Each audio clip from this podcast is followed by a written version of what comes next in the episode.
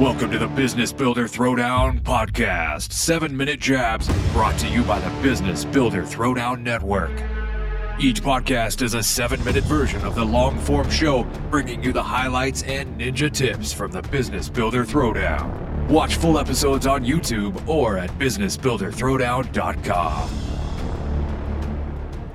It is time for the throwdown.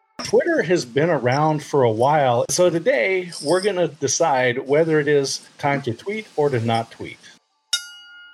The people who think Twitter is irrelevant are not good at it. There's a couple people in the world who are still very, very active on Twitter. There's people who want to complain about politics and reporters. And if you want to get your message out to the world, you want to get it to people whose job title is reporting things. So, public relations is probably the most important part of using Twitter. The other really important part is it is a very simple, quick, and easy communication tool that you can also monitor. So you can actually use software to monitor that tool. You can also do what's called Twitter listening. So you can listen where people are having conversations about your brand or things that you're interested in or competitor brands. And all of that can be monitored with software. And then you can interject into a conversation with a real person. It's a fabulous way to get feedback, give feedback. And also, it's one of the last remaining places where you can put a link on it and the platform itself doesn't reduce the amount of reach that you get with your posts. There's an opportunity cost with everything. So when I'm working with a client, a lot of things that I'm doing is really just putting things in the right order for them so that they know what to focus on today. The one thing I've realized most recently that people are forgetting in their business journey is their customer experience. So, what I'm advocating for today for the Business Builder Throwdown is instead, I think that you should be investing your time to evaluate your customer experience. So, because our time is so valuable, I think you get a lot of bang for your buck when you're evaluating your customer experience, obsessing over them having an amazing journey so that you never lose another customer ever again. We all tend to forget that Twitter, by and large, was a platform that was effectively dead until former President Trump came into office and started tweeting like a madman, for good, bad, or otherwise. And at that point, Twitter blew up and everybody and their grandmother was on it. But in my own experience, I don't have a lot of real estate agents who seriously are on Twitter.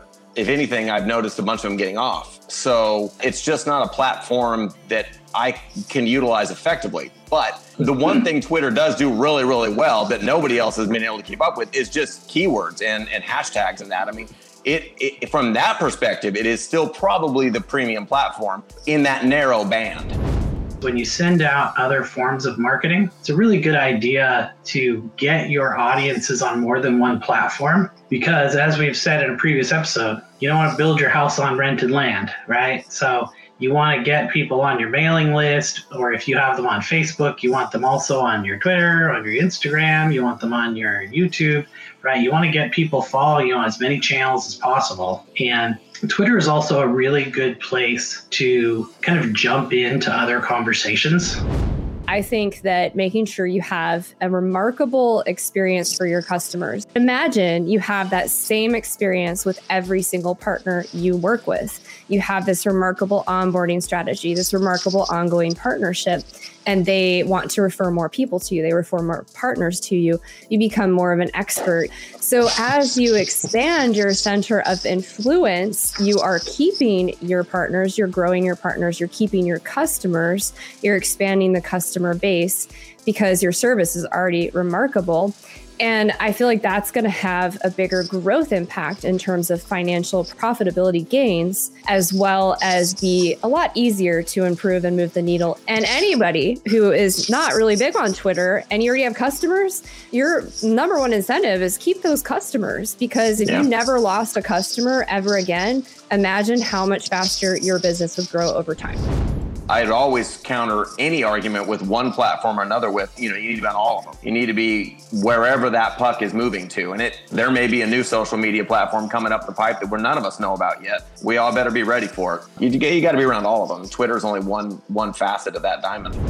You don't want it to be like all consuming of your time. Posting tools can help with that where you can preload a bunch of posts into the system and have them get posted regularly. That's a good way to kind of start the conversation, but you have to be thoughtful of are you using Twitter as a megaphone or are you using it as a conversation starter? And there's one thing that I think has been missed in this entire conversation that nobody's really talking about. And that thing is, let's say there are people who are not on Facebook who are realtors, which is uncommon. Maybe they're not on Facebook or they're not on Instagram or they're just on Instagram or something like that. Usually the other alternatives are people are on LinkedIn and they're on Twitter. So usually you've got people who are on Facebook and Instagram and you've got people who are on LinkedIn and Twitter. If we generalize a little bit. So let's say it's 5% of your customers are on Twitter but aren't on the other places that you're contacting them, does that mean that you should no longer have a relationship with those 5% of people? Maybe that's not the, the greatest customer experience that you could give to that 5% of your client. In terms of opportunity costs and time well spent, when you look at improving your customer retention and the customer experience, it has a major effect. It helps with customer retention because you're trying to amplify the impact you're having. You're trying to make it remarkable and memorable, which then increases how many referrals you're going to get. You're going to have partners that have this incredible experience. So you're going to have more partners, which builds your social credibility. It, it helps you expand your reach. It helps you serve those customers in a really even higher touch way. So, in terms of looking at the Pareto effect of that 80 20 rule, I feel like investing the time in having this remarkable customer experience experience on all levels has a bigger impact than tweeting. So here's the decision of the moderator today. Find out which business growth tactic wins this episode at businessbuilderthrowdown.com.